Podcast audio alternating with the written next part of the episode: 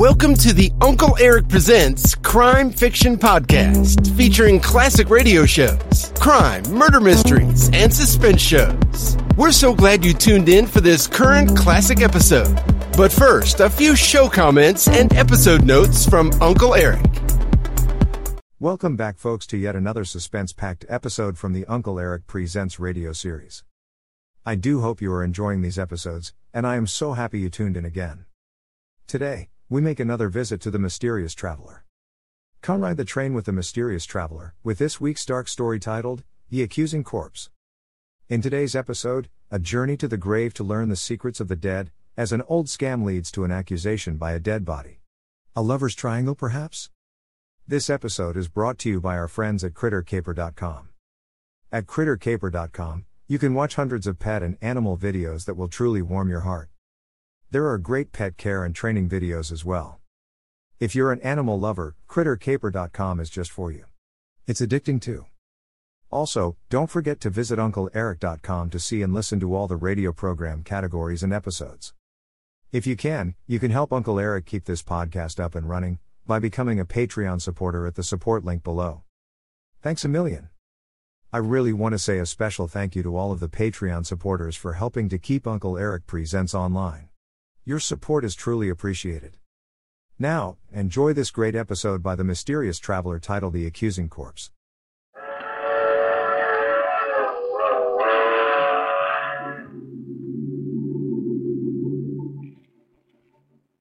The Mysterious Traveler.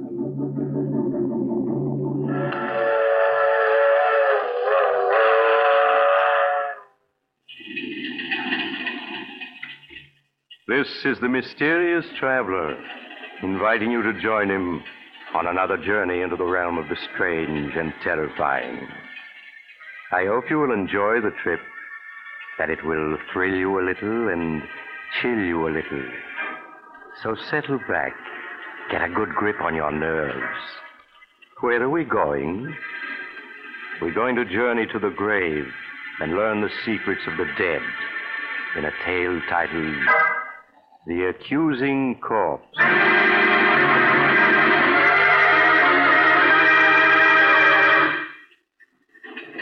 Some years ago, when I was a county coroner, I was called in on a most interesting case. A case which had begun in the country home of Philip Drake, the wealthy stockbroker.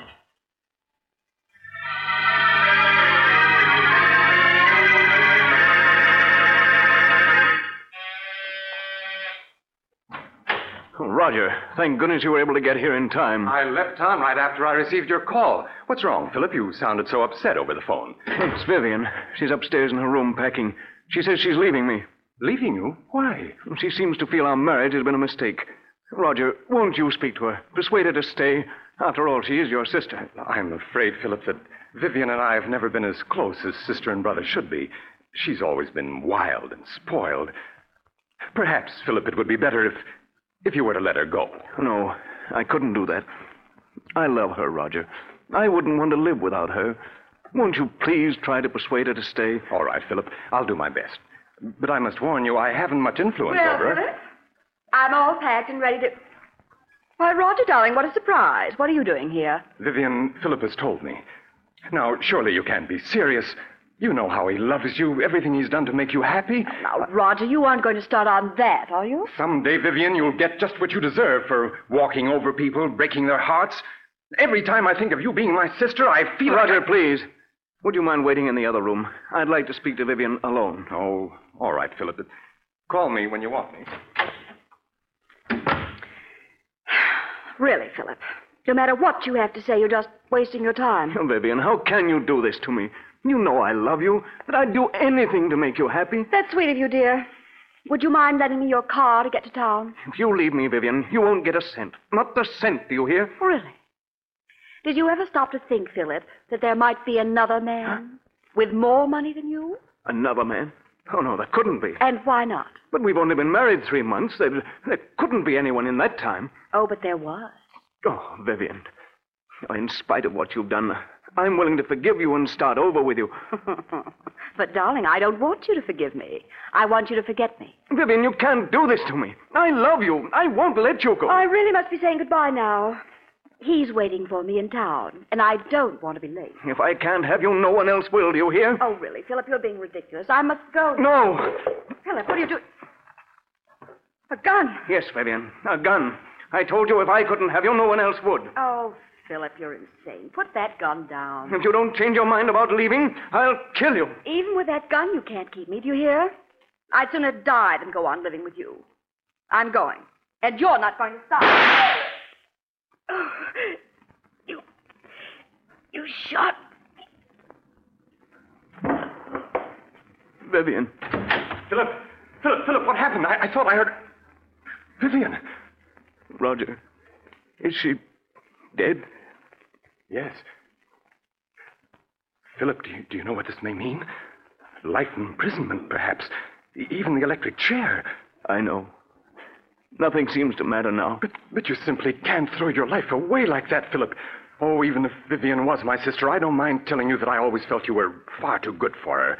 She didn't deserve to be your wife. Oh, please, Roger. Now, look, Philip. If if we were to get rid of the body, who could possibly know that she didn't leave here tonight as she'd planned? No. No, it wouldn't work, Roger. You can't get away with murder. That's nonsense, Philip. Now, now, if we were to bury her in the woods, uh, no one would ever find the body. Bury her in the woods. I couldn't do that. Then I'll do it. You can wait here till I return. But, Roger, what if... Philip, you must let me handle this. You, you better give me the gun. All right, Roger. You are. Good. Now, now you wait here while I get rid of the body.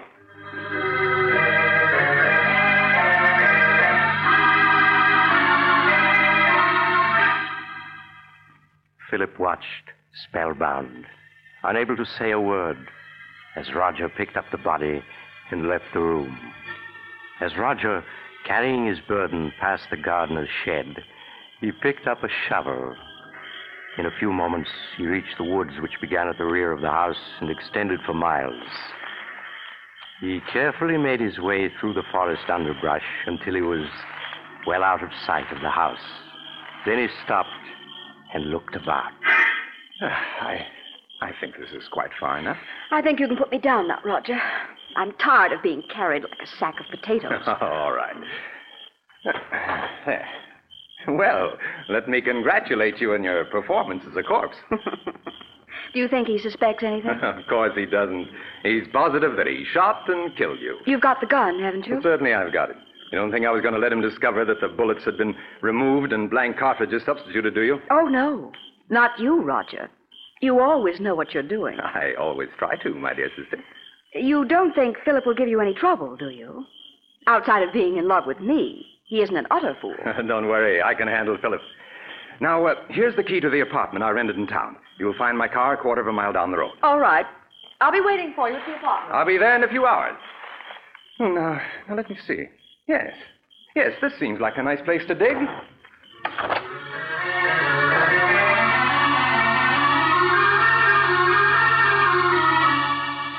The next morning, Roger called on Philip at his office.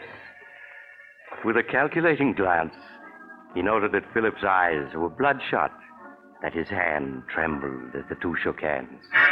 How are you, Philip? I couldn't sleep at all last night. I kept thinking of Vivian.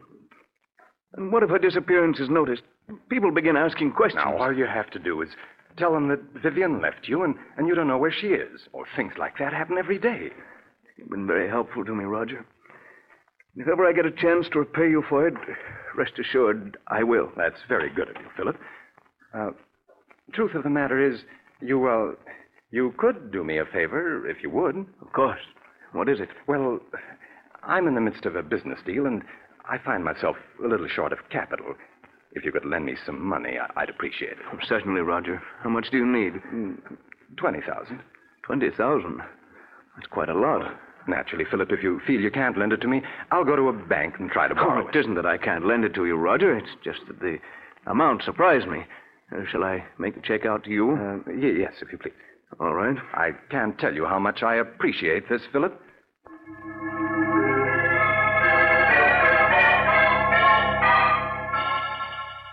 As Philip wrote out a check for $20,000, Roger smiled. Things were working out just as he had planned. An hour later, Roger entered an old brownstone house and went to apartment 2C. Roger, did you get it? what does this look like? Oh, Roger, that's wonderful. Now we can clear out and.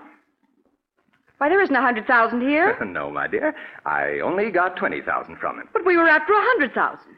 Why didn't you get it all this morning when you saw him? My dear Vivian, it simply isn't done that way. Uh, blackmail is an art, an art that calls for the use of psychology. Philip will give us many times over the money I hold in my hand, all in due time, of course. You mean I'll have to go on hiding in this miserable apartment until you've finished your little game with him?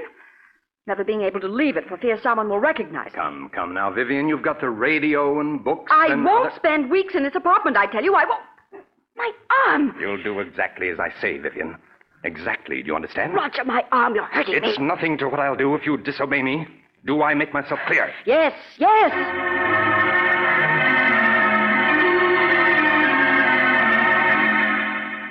A week passed, a week in which Roger patiently bided his time. For time, he knew, was working on his side against Philip. Then one morning he called on Philip at his office. Good morning, Philip. How are you? How do you expect me to be? This past week I've been able to think of nothing but Vivian and what happened that night. Philip, you must stop brooding over it. Whatever happened was her fault, not yours. Yes, you're right. Perhaps what I need is a vacation. Yes, yes, of course. A trip would do you a world of good. And if I could afford it, I'd go along with you. You mean you haven't any money? I'm I'm afraid not, Philip. That's what I've come to see you about. I must have forty thousand dollars at once. Forty thousand? Yes, I I know it's a good deal of money, Philip, but without it, I'll be ruined. Naturally, I want to help you, Roger, but forty thousand. If I don't get the forty thousand, Philip, it may mean prison for me. Now, you wouldn't want to see that happen, would you? Well, of course not, Roger, but after all, Philip, I, I saved you from prison. In fact, I made myself an accomplice to Vivian's murder by not turning you over to the police. Well, yes, I know, Now, but you, you could hardly expect me to remain loyal to you if you weren't willing to help me, could you? I see. It seems I haven't any choice. Very well, Roger. I'll write you out a check.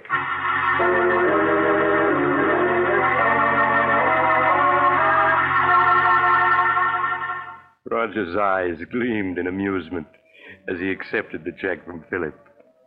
There was no longer any doubt that Philip understood him perfectly. Things were working out exactly as he had planned. Later that day, Roger went back to the old brownstone house. There was a smile on his lips as he entered apartment 2C. Look at this. $40,000 in cash. Oh, Roger. Now, wasn't this worth staying in hiding for, Vivian? And there's plenty more where this came from. Who could that be? You better get behind that screen. No. All right, Roger. Uh, yes? COD for Miss Brown. It amounts to $64. Oh, uh, you must be mistaken. There's no Miss Brown here. This is the address she gave.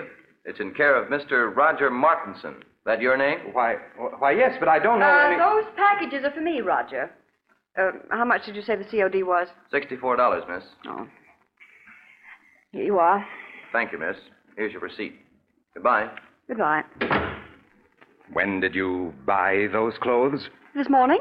You mean you went out shopping in spite of what I told you? Well, I was sick of being cooped up in this apartment day and night. I had to do something for a change. And what of my plans?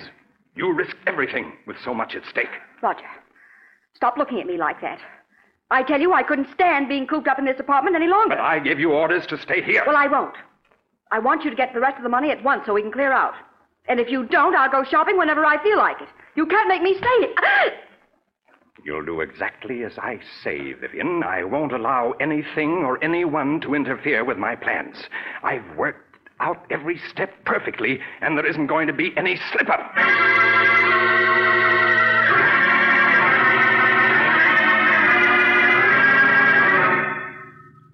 Another week passed, a week in which Roger made no effort to see Philip.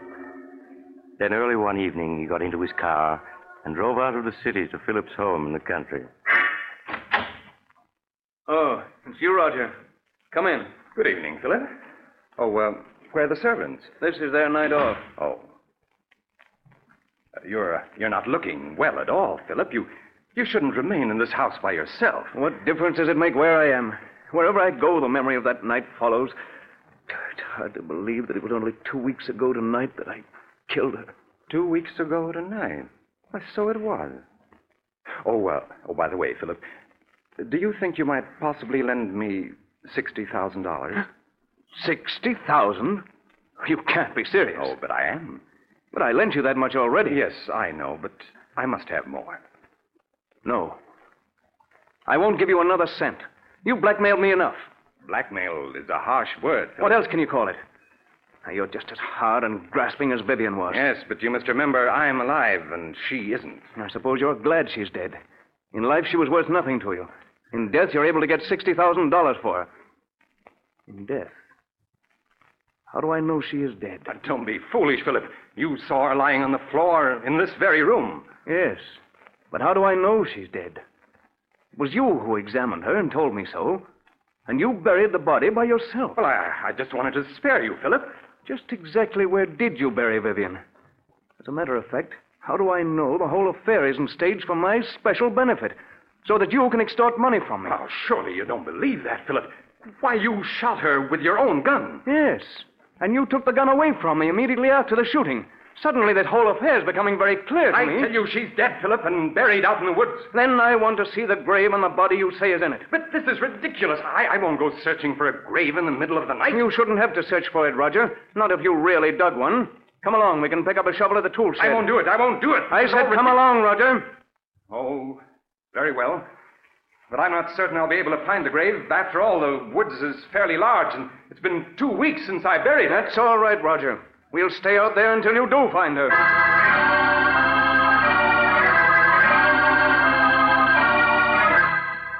A few minutes later, Philip and Roger picked up the shovel at the tool shed and then continued on their way to the woods that began at the rear of the house.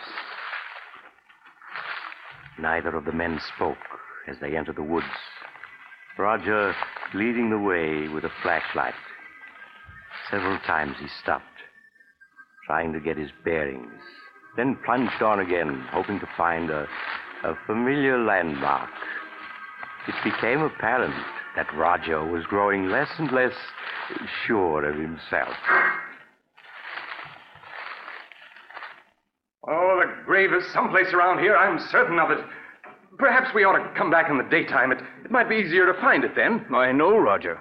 You shouldn't have any trouble finding it now, if it exists. It does exist, I tell you. It's it's just that the woods are so confusing at night. Everything looks so so different. Just keep on searching, Roger. Well, perhaps this is the spot. It it looks something like it. Well, is it or isn't I, it? I, I don't know. It looks like the place where I buried her, and yet, yet I'm, I, I'm not certain. There's only one way to make certain, and that's to start digging. Here, here's the shovel. But suppose this isn't the spot. Then we'll dig somewhere else. In fact, we'll dig up the entire woods if necessary. After all, you're certain she is buried in the woods, aren't you? Go ahead, Roger. Start digging. Oh, oh, very well.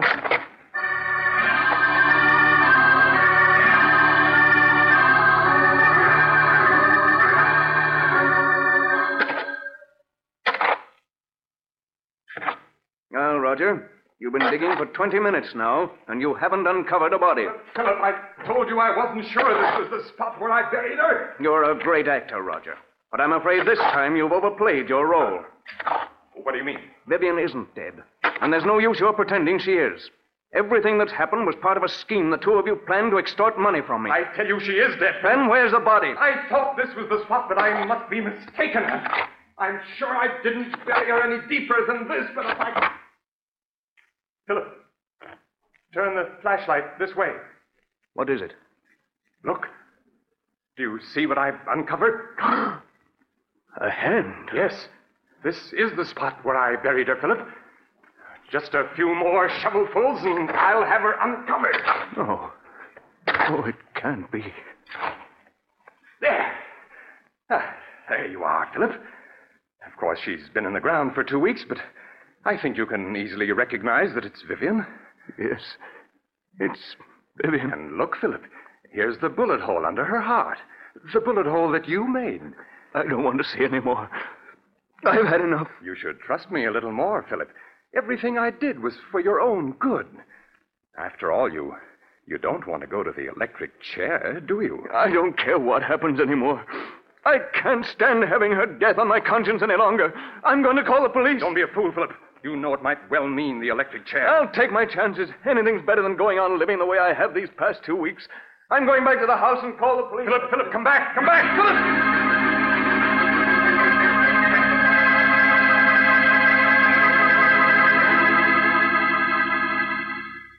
Operator!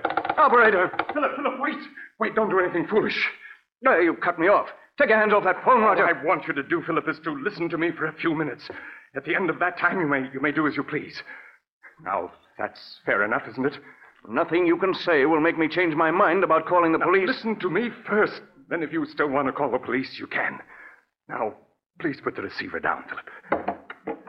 Yeah, that's it. Well, what do you want to tell me?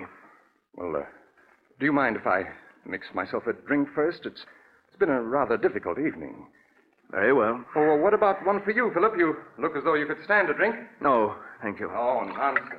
It'll do you good. What is it you want to say to me, Roger? Huh? Oh, oh yes. Say to you. Oh, oh, yes. Yes, of course. Uh, here's your drink, Philip. Thank you. Well, now, uh, what shall we drink to? Uh, we'll drink to your good luck, come what may.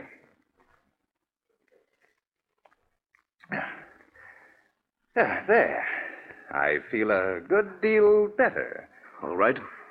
Now that we've had our drinks, what have you got to say? Oh, oh, yes, yes. I, uh, what I wanted to say was I, I never let anything interfere with my plans, Philip.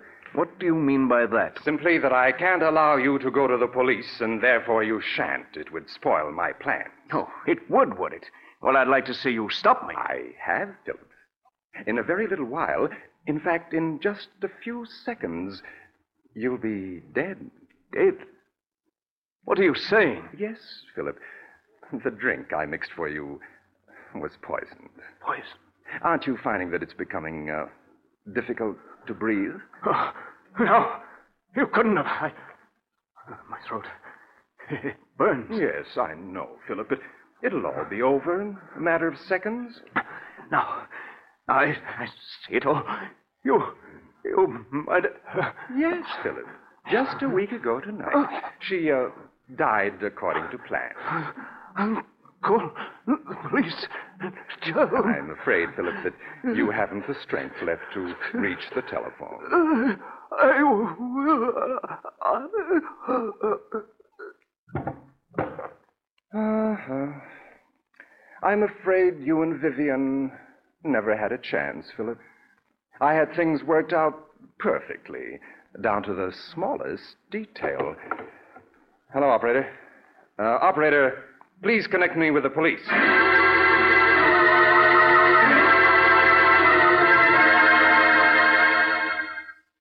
It was at this point that I was called into the case.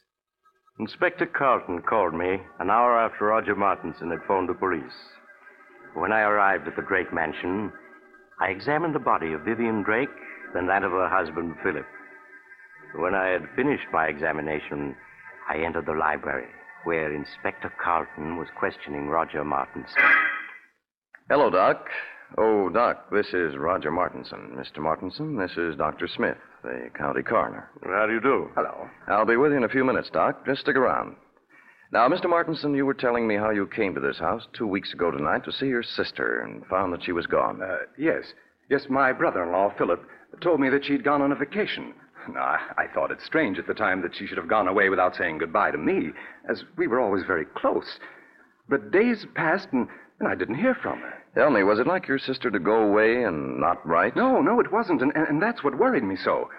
These past two weeks, Philip kept putting me off when I inquired about Vivian's whereabouts. Well, tonight I tonight I, I couldn't stand it any longer. And I came to this house to have it out with him. What did your brother in law say when he saw you? Well, he was quite agitated at my unexpected arrival. When I couldn't get any satisfaction out of him regarding Vivian, I, I threatened to go to the police.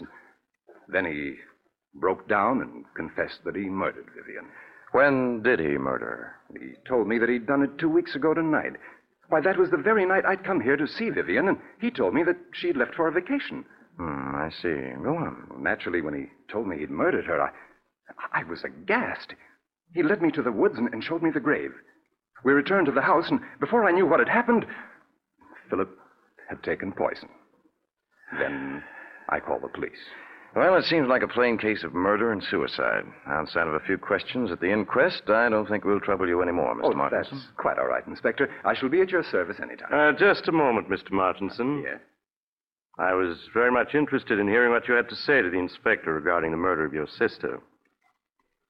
You say that your brother in law confessed to murdering her two weeks ago tonight. Uh, that's right. That would be um, April 2nd, wouldn't it? Um, yes, that's correct. Then you never saw her alive after the night of April 2nd? Why, why, no, of course not. What are you getting at, Doc? Please, Inspector. Mr. Martinson, would you mind telling me where you live? I. At uh, 425 West 107th Street. Tell me, were some clothes delivered to that address in your care a week ago today, April 9th? Clothes? Yes. To be exact, a woman's sports suit, which cost $64 and arrived COD. Why, why, no. You're lying, Mr. Martinson. I have in my hand a slip of paper that not only proves that you're lying, but that will send you to the electric chair. Doc, what are you saying? Yes, Inspector. Mr. Martinson's plan was perfect, but he he slipped up badly. He forgot to search Vivian Drake's clothing before he buried her. When I examined her body just now, I found in one of her pockets this receipted bill bearing the date April 9th. That proves beyond a doubt that she wasn't murdered by her husband on April 2nd, as Mr. Martinson here claims.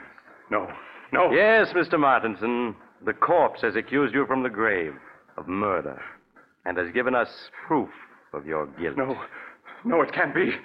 I had everything planned perfectly. Perfectly, do you hear? Down to the last detail. I couldn't have failed. I couldn't have.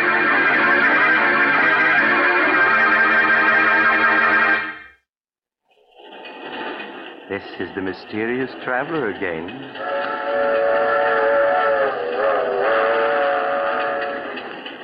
Have you enjoyed our little trip to the grave? Poor Roger. What a pity. After all that planning and hard work, to be tripped up by a sail slip found on a corpse. Just goes to prove that you have to be more careful when you're burying people you've murdered. Now, I recall another case where a woman drugged her husband and. Oh, you're getting off at the next stop. I'm sorry. I hope you'll join me again soon.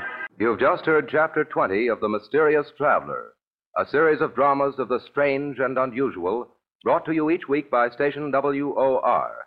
In tonight's program, The Accusing Corpse, Don Randolph played Roger. Also featured were Maurice Tarplin and Philip Clark. The Mysterious Traveler, written by Bob Arthur and David Kogan, is directed by Jock MacGregor. Original music was played by Doc Whipple.